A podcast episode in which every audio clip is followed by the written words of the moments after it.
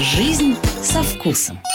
Всем привет, это «Жизнь со вкусом». У микрофона Дарья Орлова. Сегодня у меня в гостях Александра Гудимова, основатель бренда продукции для здорового питания Bionova. Саша, привет. Привет, Даша. Рада тебе. Ура, наконец мы встретились. Взаимно.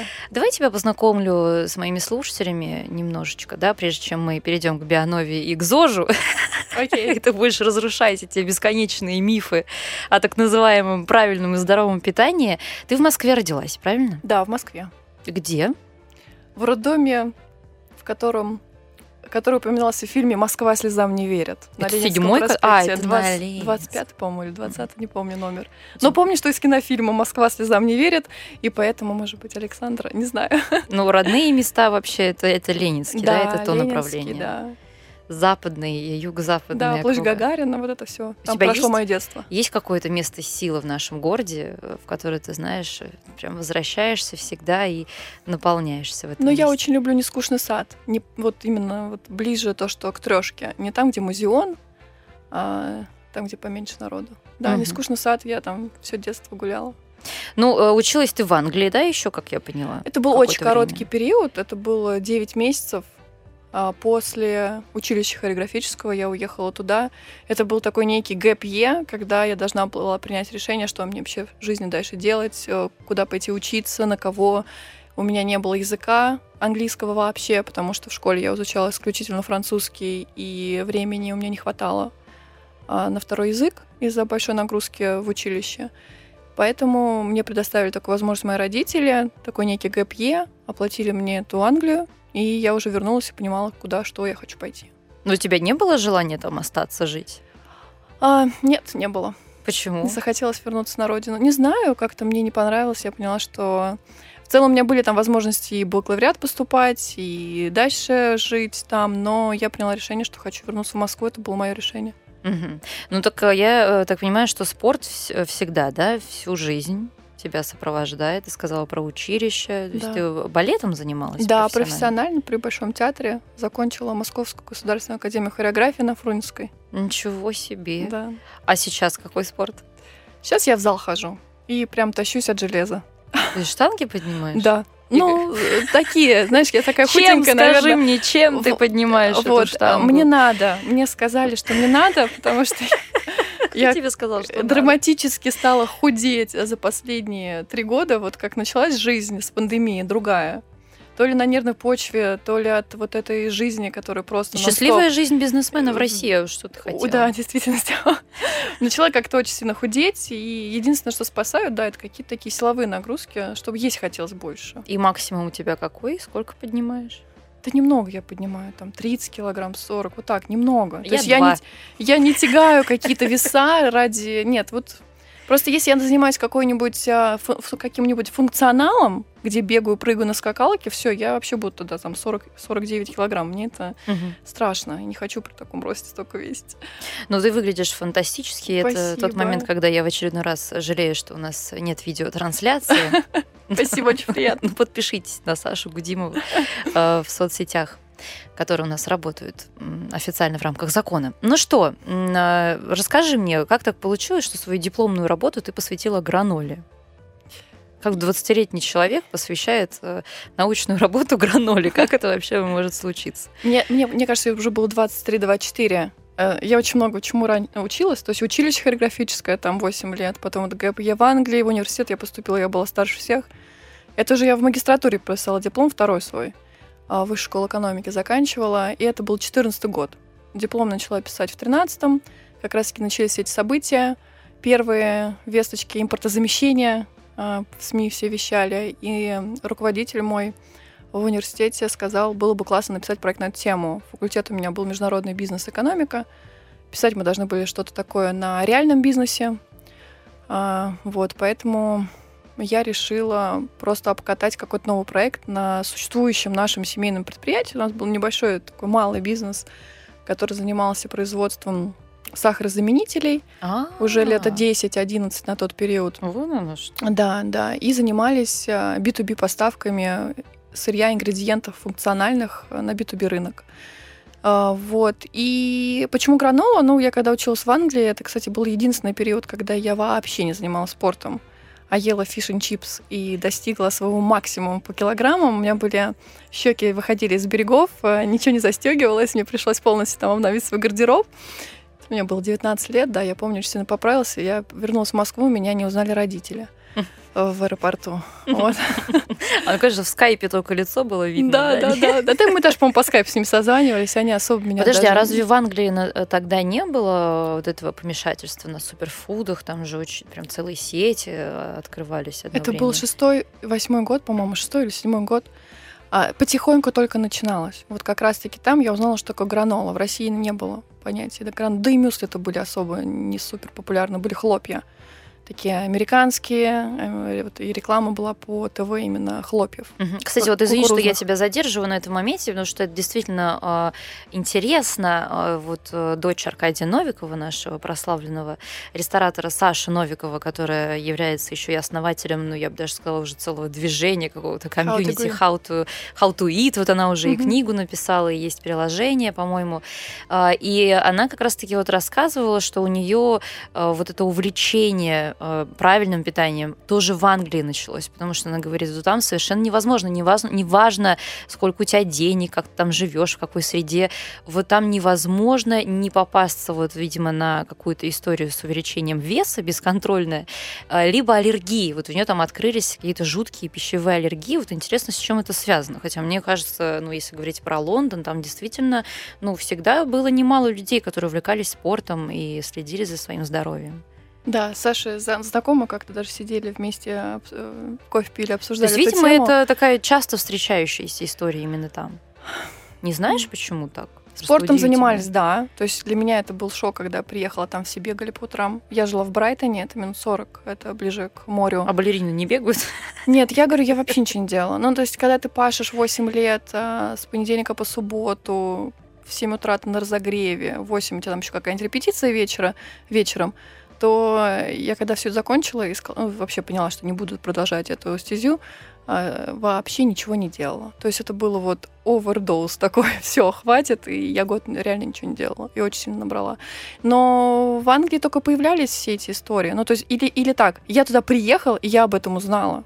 Вот. И были там в действительности какие-то магазинчики уже, первые зожные маленькие, не сетевые, где продавались какие-то homemade вещи и так далее. Ну, а так fish and chips очень много. Вот English breakfast мы всегда по выходным ходили. Ты сейчас понимаешь, мы уже ненависть вызываем у людей. Говори по-русски, пожалуйста. Я сейчас не все понимают даже, что такое fish and chips. Ну, рыба в кляре, да, ребята. Ну, наш такой вот фастфуд. Опять-таки не русское слово. Да, надо убирать. Ну, кстати, вот найти там было вкусно, и для меня было целым квестом. Да, там не так много. Жуткая вообще еда, на самом деле. Не так много хороших ресторанов. Так, значит, семейное предприятие. Да, верно. Ты там начинала свою деятельность профессиональную. Скажем так, я училась на вечернем и по выходным на магистратуре. И учитывая тот факт, что я где-то лет с 17-18 работаю, я работала в разных направлениях. Я и тренером была фитнесом, и в балете успела поработать. Но это все было связано со спортом. И когда получала первый бакалавриат, работала фитнес-тренером. А в какой момент у тебя появилось желание производством заниматься? Это, слушай, такая очень сложная тема, потому что я не хотела никогда работать на семейном предприятии. Я туда пошла, потому что мне это позволяло график с учебой совмещать, потому что там в институт надо было приезжать где-то в 17, надо в 16:30. И какую-то такую работу на полставки я не нашла. И я решила там себя попробовать в разных отделах. Я буквально от секретаря до в различных отделах, в логистическом департаменте, в бухгалтерии, как департаменте. Тогда мы были намного меньше, чем мы сейчас есть.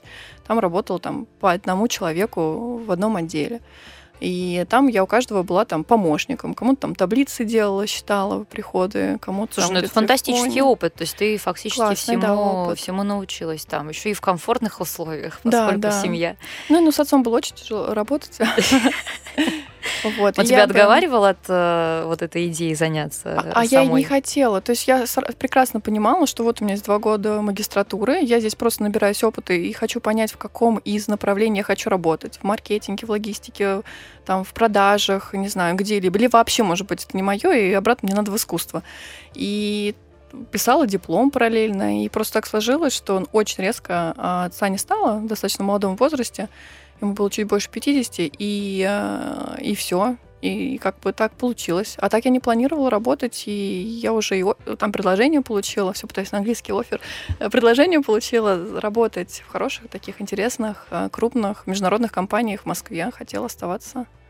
Угу. Ты не только в Москве получала, и в Польше получала предложение. Мы с мужем думали, может, в Польшу поехать. Ты сейчас не жалеешь, что не поехала тогда? Жизнь бы могла сложиться совершенно по-другому. Знаешь, мы же всегда эти сценарии пишем, и когда вот он написан, как будто бы, да, или большая его часть, сразу какие-то мысли появляются. Может быть, надо было по-другому. Ну, я копала себе эту тему, и я поняла, что я всегда выбираю семью. Ну, то есть, когда какие-то вопросы встают личного характера, там, свободы, желания. То есть, хотеть-то я много чего хочу, но всегда на весах остается семья. Угу. Поэтому я выбираю семью. Давай перед перерывом начнем говорить про Bionova. В каком году появилась твоя компания?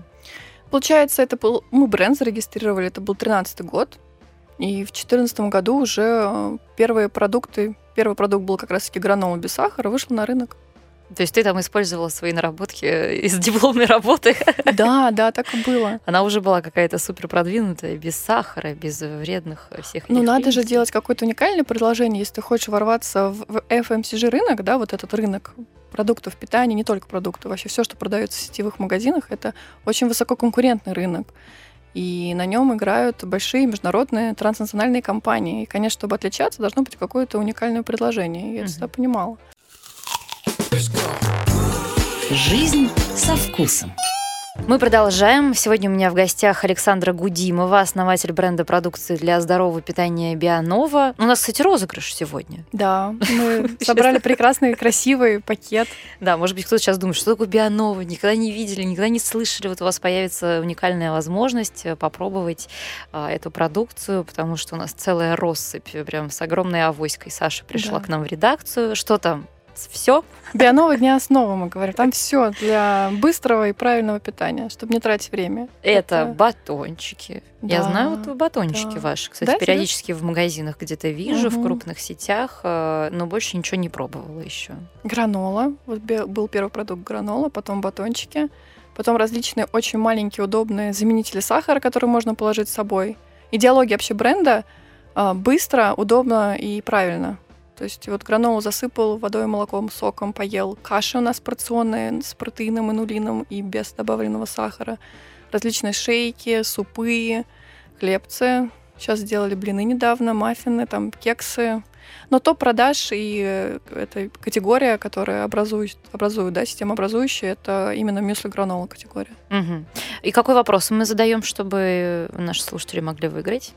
Вопрос, какой подсластитель или заменитель сахара мы используем в этом продукте в Bionova. Ну что ж, напишите, если знаете, 8926-4092-0. За эфиром подведем итоги, выберем победителя. Так что всем желаем удачи. Значит, компания работает с 2013 года. Бренд, скажем так. Бренд. Компания вообще основана в 2000 году. И основана она была... семьей моей и очень хорошим близким другом моего отца. И когда отца не стало, он занимал должность генерального директора, и должность занял его партнер. А я осталась в компании, потому что я принесла туда этот проект, и мне все сказали: классно, мы его там запустили, а ты хочешь уходить. Ну, как бы, если раньше там, мы вдвоем бы справлялись со всеми задачами, то теперь... Мол, возвращайся и доделаю все до конца. Я думала, я сейчас вернусь, просто стартану и уйду, но, в общем, меня засосало далеко и надолго, и я уже в этом сколько лет? Скоро 10 лет. Ну, это вообще востребованная тема, вот, ну, хорошие деньги в этом бизнесе, так скажем. Ну, предпринимательство в России, средний, малый бизнес, это, как сказать, большой-большой труд, откровенно говоря, если...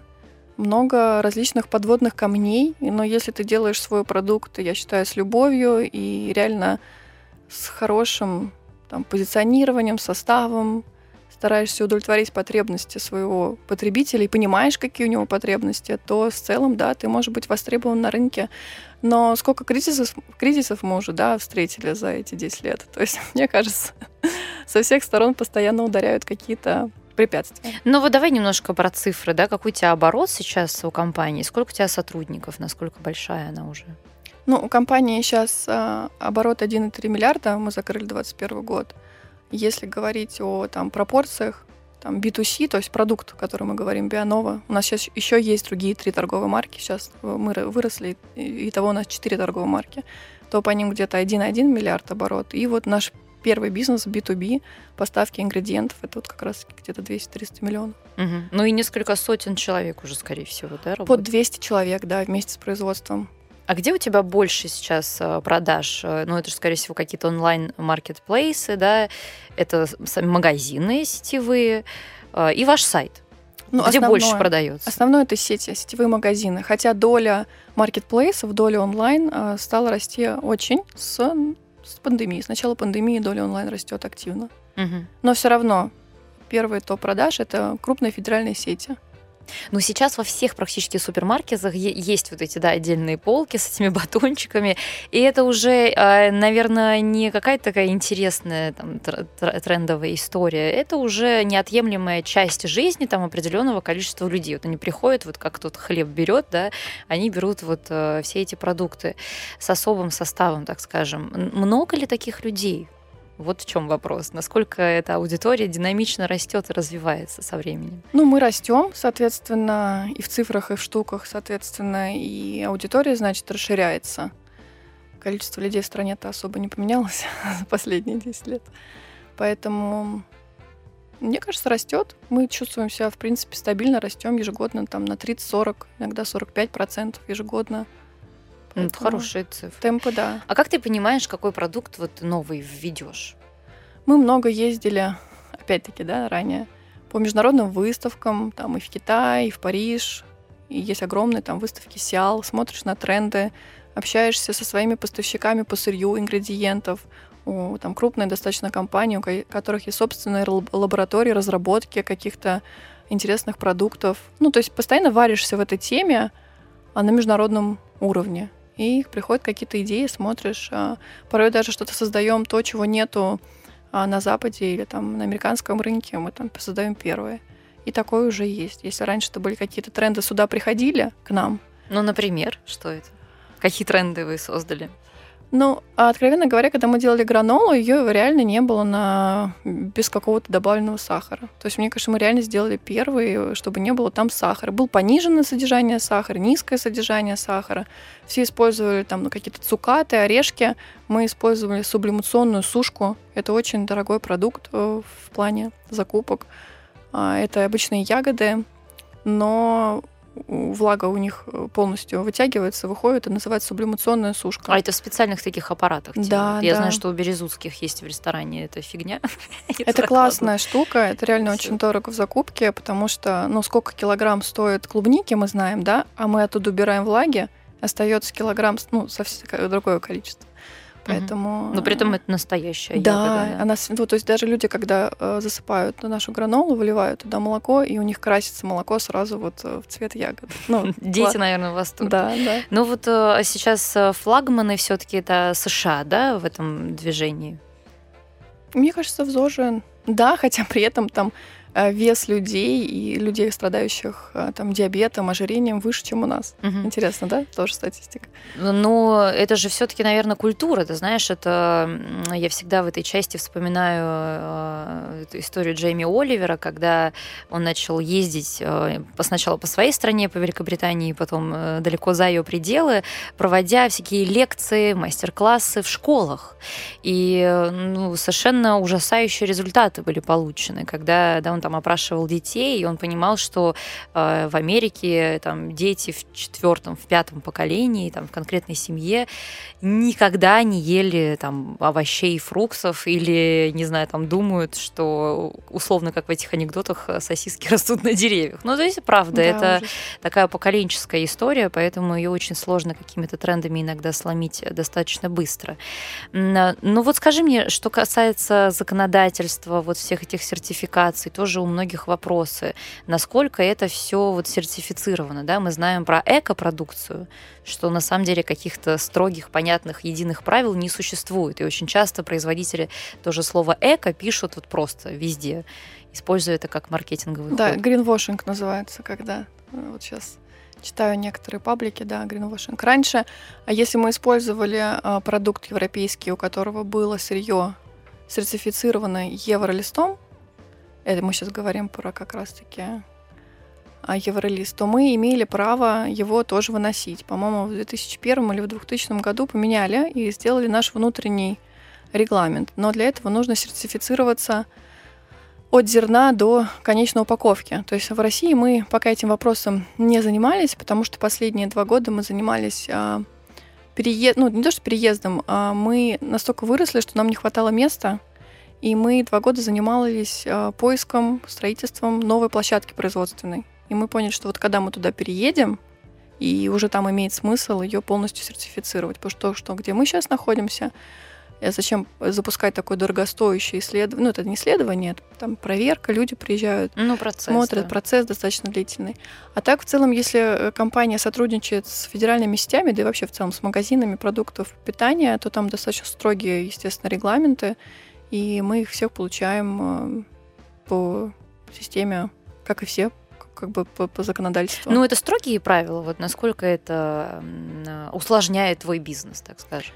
Ну, достаточно строгие, да. Мы сертифицированы по ISO 22000, ну, то есть это определенный сертификат нашей индустрии. Поэтому строгие, действительно строгие потоки должны быть разделены, сырье входящее, исходящее должно быть разделено. Но в целом мы удовлетворяем, то есть все проверки проходили. Мне кажется, показатель, что мы соответствуем, достаточно высокий, что к нам приходят сети, и обращаются за производством собственной торговой маркой. Мы очень много делаем не под своим брендом продуктов. То есть у нас есть очень много количества SKU, как я называю, да, товарных позиций. Там ВкусВилл, Пятёрочка, Перекрёсток. Вот. Но это вы не увидите под брендом Bionova, это вы увидите под брендом сети этого магазина. То есть это некий тоже знак доверия, потому что мы проходим аудиты именно уже не только по законодательному уровню, да, который прописан, но и аудиты этих самих сетей. То есть они приезжают, аудируют наше производство. Если все в порядке, если не дают какие-то комментарии, мы их, например, исправляем, доделываем и уже подписываем после этого контракт и выходим на производство с ними, для них. Ну вот расскажи мне, как человек из этой индустрии, про все подводные камни. Вот я не знаю, понятно, что, наверное, в этой сфере есть недостаточно добросовестные коллеги, которые, может быть, что-то привирают на упаковке, на этикетке. Вот как правильно выбрать вот этот зожный продукт и как правильно читать его этикетку? Дай нам какие-то рекомендации. Ну, состав всегда должен быть написан от большего к меньшему. Это нормально. То есть, если там, например, первое – это сахар, значит, там реально в процентном соотношении больше всего сахара. Не знаю, мы никогда не занимались каким-то обманом, никогда ничего не мешали и не делали, но, безусловно, я знаю, что на рынке есть такое, чтобы выиграть какой-нибудь тендер, люди, там, какие-то другие производители могли замешать, например, не чистый цикорий, а добавить туда что-нибудь зерновое, чтобы себестоимость уменьшить и выиграть тендер на поставки. Вот, поэтому... А чтобы это сделать вкуснее? Можно сахара добавить, но вряд ли добавят и не напишут, потому что сахар все-таки повышает уровень глюкозы в крови человека, и это уже как бы совсем незаконно и страшно. Я не знаю, мы таким никогда не занимались, и это достаточно острая тема, потому что мы в свое время, у нас был проект по цикорию, мы его реанимировали, как мы считаем, цикорий, такой старый напиток советский, который расценивался как суррогат кофе, и он был в жидких формах в Советском Союзе, а мы в 2005 году его привезли на российский рынок из Франции, и был там такой чуть выше, чуть дешевле кофе, скажем так, но совсем не дешевый продукт. И мы его запустили, показали реально крутые продажи, мы продавали на тот период где-то там 300-400 тысяч банок в месяц, и этот смежный продукт увидели крупные кофейные компании в России. И завезли очень дешевое индийское сырье, как мы называли, там, пыль индийских дорог. Это интересный кейс, я предлагаю о нем поговорить подробнее сразу после короткого перерыва. Жизнь со вкусом. Мы продолжаем. У нас тут завязался увлекательный разговор про цикорий. Слушай, это же просто такой продукт, у которого еще и флер какой-то такой исторический не очень, да? Мне кажется, вот люди молодые, новых поколений вообще его не употребляют. Нет, мы проработали этот вопрос. Мы делали в социальных сетях активную позицию свою, что вот им можно и молодым, и девушкам беременным, и люди, которые там хотят уменьшить кофеин в своем рационе. И мы омолодили этот продукт 100%, я уверена. Потому что, получав обратную связь там в комментариях, в тех же в социальных сетях, в отзывах на маркетплейсах, мы понимаем, что аудитория стала моложе этого продукта. Но ты сказала, что вы увеличили его стоимость, ну, за счет высокого качества продукта. Да. И как это потом продавать? То есть не так. Мы вошли впервые, после советов, скажем так, тех времен, с хорошим продуктом. На него был классный спрос. Пришли крупные кофейные компании, сделали демпинг за счет дешевого индийского сырья, и мы потеряли этот рынок очень быстро. Вот. Сейчас мы его пытаемся реанимировать, потому что сейчас последние 3 года я вижу, что все-таки качество даже под СТМ берет верх над ценой. Угу. Вот когда мы ведем переговоры с сетями, если раньше было для нас самое дешевое, это то, что нам нужно, и тендеры выигрывались исключительно на ценовой основе, то сейчас и качество тоже имеет значение. А вот у нас за эфиром даже небольшой такой спор, да, случился. Объясни, что такое суперфуд и почему ты не считаешь свою продукцию суперфудами, и это неправильно тебя относить в эту категорию. Да, мы бы хотели идти, и мы идем в масс-маркет, и конкурируем с крупными международными брендами на полках и экспортируем уже вот в 15 стран мира. Поэтому куда вы экспортируете, расскажи. Ну, во все СНГ, кроме определенных стран. Вот. И Вьетнам, Таиланд, если из дальнего экспорта, да, и Саудовская Аравия. И что касается суперфудов, ну, для меня это там какие-то чиа, ягоды годжи. Вот это что такое суперфуды? Семена какие-то. Семена, да, самые различные, да. А мы все-таки продукт делаем массовый. И все-таки батончики — это такой перекус. Гранола — это завтрак. И что у вас еще напиток. Есть? Вот супы какие-то, да, есть? Да, это сухая быстрого. История, то есть ты просто их водой заливаешь, там, да. условно, кипятком и все. Верно, готово. Да. А еще что? У нас очень много различных сахарозаменителей. И в таблетках, и в жидкой форме, и сиропов, и в порошковой форме. То есть для нас достаточно большой рынок, и мы в нем занимаем хорошую долю, и уверенно себя чувствуем. И расширяем, каждый год расширяем линейку сахарозаменителей. Вот. Расскажи, какие существуют сахарозаменители, какие из них... Ну, понятно, что ты сейчас скажешь, что вы продаете это все абсолютно безвредно, но ведь тоже это такой развивающийся рынок, и про ту же стевию много очень таких спорных статей. Там кто-то сейчас пишет о том, что да, растительное происхождение, вроде безвредное, вроде точно 5-я точка не растет с такой бешеной скоростью, как от промышленного сахара, но вот якобы на гормональный фон может влиять, что это еще не доказано. Ну, главное знать меру во всем, в том числе и в сахаре, и в сахарозаменителях. Мы, например, обязаны писать суточную максимальную дозу везде. То есть есть сахарозаменители, которые вызывают, скажем так... Ну, это из-за диабета, как я понимаю. Нет, вообще не за диабета, а за тот эффект, который могут принести некоторые виды сахарозаменителей, которые относятся к сахароспиртам. Они могут вести там, к слабительному эффекту. Поэтому мы обязаны писать, что не более там, определенного количества грамм вы можете употреблять в сутки. Это какие? Например, эритрит, эритритол. Он тоже натуральное происхождение. Эритрит. А это какое-то растение такое? Ну, вообще из дыни делают, из дынного. Дынный сахар его по-другому называют. Вот а здесь стевия... экстракт какой-то, да, они получают? Это экстракт, это вот из стевии делается. Да, экстракт, но это все просто вот экстрагируется в порошок белый. Естественно, промышленным путем. Спирт. Сахароспирты, ну просто их так называют профессионально. Сахароспирт для народа на упаковке эритрит, а для совсем, что просто объяснить, дынный сахар. Ну, то есть это что может, какой эффект может дать? Я не знаю, гаишник тебя поймает, если ты его переел, у тебя промилле появится, что ли, или что? Нет, там не связано с спиртом, там связано со слабительным эффектом.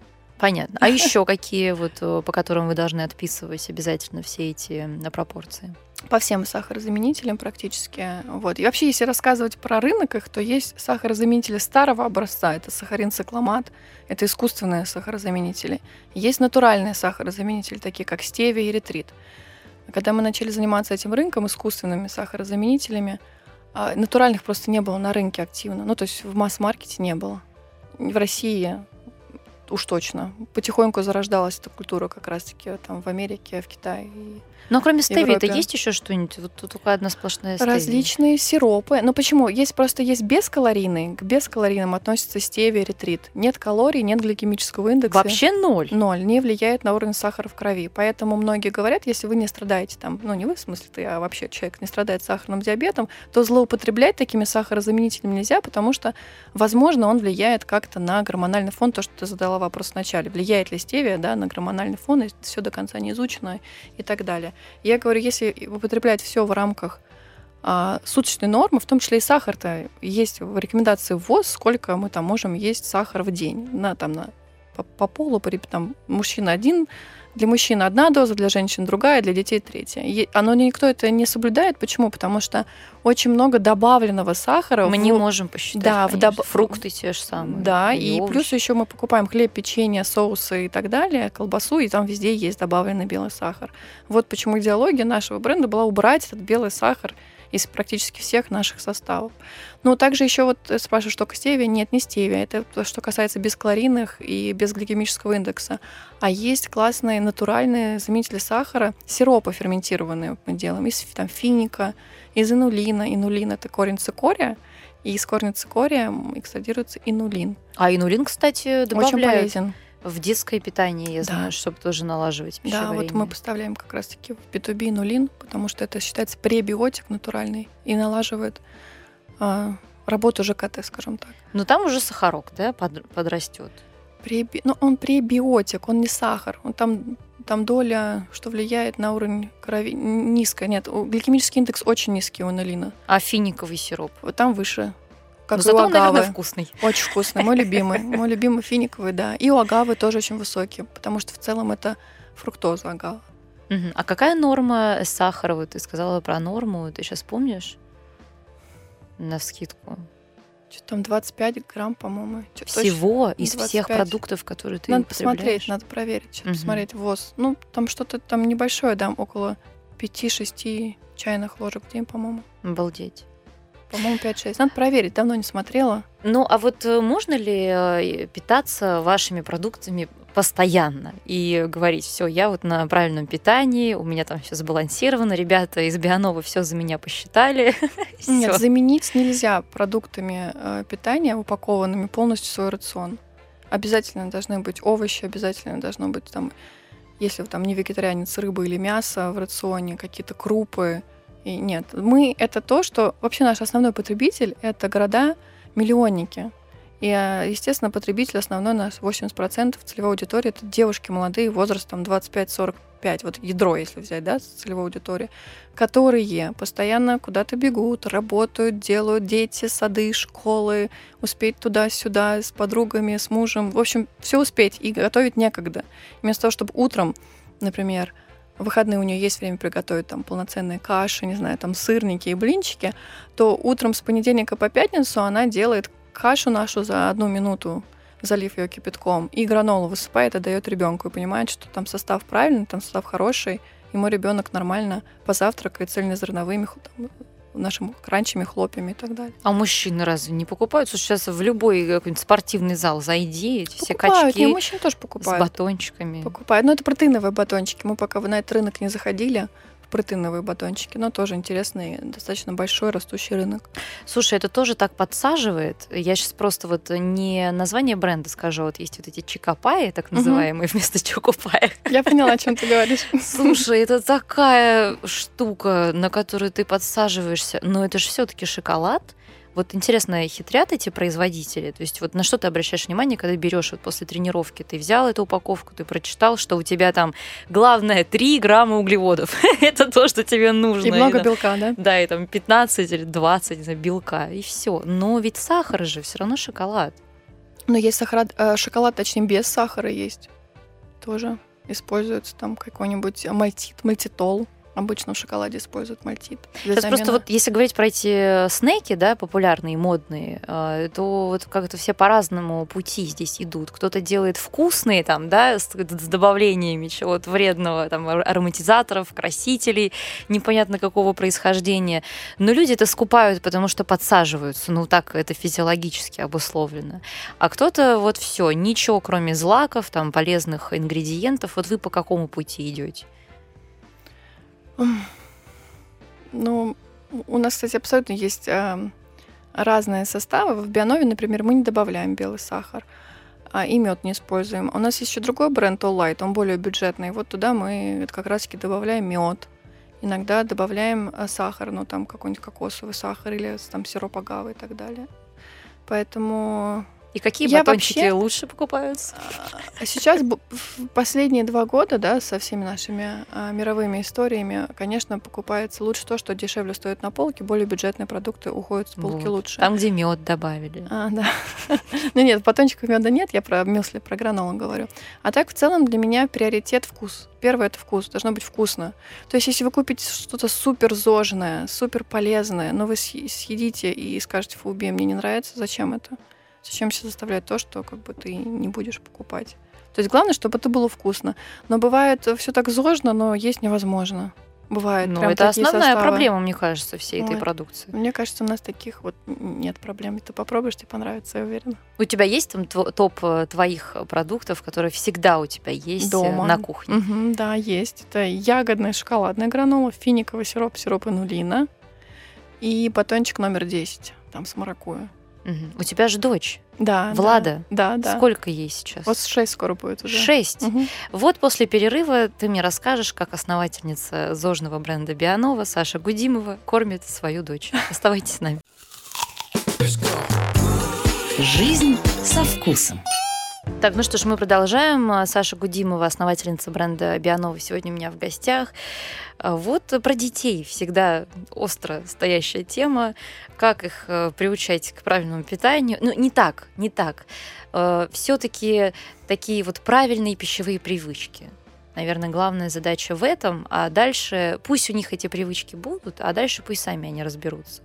Как и что они будут есть. Вот как ты это делаешь? Как ты эту проблему, дилемму решаешь, как мама? Слушай, я не считаю, что это какая-то проблема. Я никогда строго не относилась к рациону своего ребенка. Я позволяю есть какие-то сладости. Но главное, это все в меру, как я сказала ранее, да, с сахарозаменителями, я имею в виду. То же самое с детскими какими-то снеками. И очень важно не кусочничать, то есть не есть постоянно что-то. То есть она завтракает нормально, там, каши, яичницы, я могу сделать и даже какие-то сосиски, или там она хочет легко позавтракать, она съест йогурт с гранолой нашей, ей нравится шоколадная. Сосиски настоящие или растительные? Настоящие. Слава богу. Так. Вот, то есть она может позавтракать так. Ну, дальше она в садике. Вот, что она там ест, а говорит, что ест... Ничего, наверное. Нет, говорят, что хорошо ест. У вас хороший садик, наверное. Да, говорит, что ест хорошо и ест суп. Вот. Но в последнее время мясо стало меньше есть в обед. А вечером мы всегда делаем... Она обожает брокколи, я не знаю, я прям рада, что мой ребенок обожает брокколи и всякую там белую капусту, цветную капусту. Мы всегда ей делаем вечером какие-нибудь брокколи. И, естественно, мне кажется, все дети любят макароны. То есть она может, по-моему, брокколи, макароны или рыбку с брокколи. Вот какой-то такой необычный ужин. И ест она и мороженое по выходным всегда. Вот. Сами мороженое не готовим, покупное какое-нибудь мороженое, то есть там есть сахар. Я считаю, что детям нужен сахар, опять-таки, в рамках определенной там суточной дозы. То есть не... Ну, естественно, я ей не даю такие вещи, там, как я называю, junk food, всякие там... Там, не знаю, бренд не хочется называть, да? Ты даже вспомнить не можешь, что это может быть. Да, но нет, я могу вспомнить, ну, то, что недавно сказали, там нашли салмонеллу. Вот если ты слышала где-нибудь. О, нет. Вот в таких брендах. Ну, американские. Ну, а что это за продукты? Это какие-то шоколадки? Яйцо вот такое шоколадное. А, то есть, ну, киндер вот Влада вряд ли может. Нет, такое нет, не ест. Выпросить у тебя нет. Нет, такое не покупаю. Кока-колу не покупаю никогда. А сейчас уже никто ее не купит. Она не ела, она и не знает, что это такое. Хорошо. А вот, ну, а как? Она же все равно в социуме живет с детьми, все по-разному очень питаются. Это же вообще редкие семьи, которые уделяют этому какое-то особое внимание. Ну, знаешь, особенно бабушки, дедушки. Ну, на тебе шоколадку. Молодец, умничка. Как бороться с этим? Она же все-таки это видит, и она ребенок. У нас просто никто не приходит, бабушки с дедушкой все работают, живут далеко, редко она их видит, поэтому дома просто у нас этого нету, вот этого всего. То есть главный дерьма, секрет просто дома не держать. Да, в садике тоже нельзя туда приносить ничего, чтобы ей там что-то положить, такое нельзя, у нас запрещено. У них нет никаких там десертов. Ну, может быть, какой-нибудь у них там компот и кренделек на полдник. Ну, пожалуйста, пусть ест, хлеб как бы тоже нужен. Все. Сама ты готовишь дома? Успеваешь? Только по выходным. Только по выходным. Что ты с особой любовью всегда готовишь? Я хорошо заготовлю завтраки. Блинчики и сырники. Это мой топ. Все, что касается мяса, это по мужской теме. Это муж делает. Вот, я такие вещи. Я очень не люблю готовить супы, но я очень топлю за то, что в рационе всех, и детей, и взрослых, должны быть супы. Поэтому здесь меня очень сильно спасает наша няня, которая у нас есть. Она иногда к нам приходит и делает супы. Ну вот, а когда вы выходите в рестораны, вы, кстати, тоже я предлагаю отдельно об этом поговорить, потому что многие, кто начинает там по КБЖУ жить и считать вот эти все калории, белки, жиры и углеводы, и при этом ведут активную ресторанную жизнь светскую, начинают страдать от этого, потому что даже в мишленовских теперь уже ресторанах ты не всегда добьешься от кухни. Я уже молчу про то, чтобы это в меню прописать красивым каким-нибудь, да, какой-нибудь красивый шрифт выбрать. Ну пусть у вас дизайнеры поработают и сделают это так, чтобы это было функционально и красиво, но не испортит это ваше меню, ваше вот это сет-карту красивую от вашего шефа. Нигде этого нет. Вот ты страдаешь от этого или нет? Ты считаешь, что это проблема? Нет. Я лично нет, потому что я никогда не считала КБЖУ. Я не знаю, что это такое. Даже когда я была в своем максимальном весе, когда я вернулась там из Англии, я абсолютно по этому поводу не страдала и не парилась, и никогда в жизни не сидела ни на каких диетах. А как же ты сбросила? Замуж вышла. Ну, то какие-то другие способы еще замуж есть. Вышла и работать очень много начала. Вот, и все. Просто не есть. У меня не было такого. Не есть нельзя, это тоже очень плохо. Я вот, честно говоря, я много читаю всякой литературы по поводу питания, и я противник голодания, например. Вот есть такие, да, определенные типы. Ты имеешь в виду интервальное? Да, голодание? Да. Ты против этого? Почему? Ну... чисто интуитивно, не знаю, может быть, это мне не подходит. Я просто вижу, как это какой-то мейнстрим, и многие знакомые моих знакомых и мои знакомые это практикуют. А я этого не понимаю. То есть я так не могу. Мне кажется, это вредно. Мне кажется, не знаю, мне кажется, как-то желудочный сок должен выделяться определенное количество промежутков времени. И когда ты не ешь, после этого, наоборот, как-то хочется напасть на эту еду. Мне кажется, постов достаточно в нашем году. Вот можно соблюдать пост, например, и сократить животного происхождения пищу в рационе в своем. А голодать, ну, не знаю, я просто не могу. Я просто вот в действительности, наверное, вопрос не ко мне, потому что я никогда не страдала. Даже когда была слегка в весе, я никогда не страдала от этого. То есть не хотела никогда похудеть. Ну, ты себя никогда ни в чем не ограничивала, да? Правильно я понимаю? Или у тебя все-таки есть? Я не люблю сладкое, но я очень люблю мучное. То есть, я очень люблю белый хлеб, я люблю там пиццу, я люблю макароны. Ну, то есть, вот как и ты говоришь, я сладкая, спокойно, вот я нейтральная. Ну, съем шоколадку там дольку, но не буду есть всю. А все, что касается там пельмени, вареники, вот это все мое очень любимое, я это люблю. В какие рестораны московские ты ходишь? Расскажи твой топ, поскольку основная, да, задача моей программы – это простая навигация по ресторанной жизни Москвы. Вот расскажи про свои любимые заведения. Я достаточно редко хожу, но поскольку я мама последние 6 лет, и мы часто заходим в какие-то детские истории, и мне понравилось одно место, к которому мы постоянно теперь ходим, называется Little's. О, это не сеть пока, а может быть уже 2 места есть. Да, уже очень много раз звучало. А уже, да? Серьезно, да? Ну, просто потому что нет у них конкурентов. Ну, почему? Римонбел есть, еще. Ну вот. Да, похожие. Да. Похожие, но там чуть-чуть другая концепция. Там очень удобно, когда совсем маленькие дети, потому что они за определенным таким стеклом, и там есть люди, которые за ними смотрят, и пространство достаточно большое, и сама кухня для детей, для взрослых там мне нравится и подходит. Семья Алексеевых прекрасная, которая открыла это место, была у меня в гостях. Да, я всех отправляю в архив программ на mosfm.com. Вы можете послушать этот выпуск. Они подробно рассказали о том, как создавалось это место. Действительно уникальное. Ну а вот у тебя, Влада, ест вот это все же пюре из парея? Да, то есть она прям с удовольствием. Не прям с удовольствием. Что мы в Little's заказываем, это обычно рыбу и картофельное пюре. Какие-нибудь там бульон с митболами. Ну, там вот с митболами у них есть. А взрослые рестораны? Я знаю, что ты Сахалин вроде любишь, ты в одном из интервью рассказывала. Да, ну просто мне там понравилось. Я не могу сказать, что мы там много раз были, но были там раз 3-4. Понравилось. Ну, есть таких прям ресторанов. Антинори, да, но у Новикова есть ресторан. Такой вот очень атмосферный, камерный. Что-то такое необычное.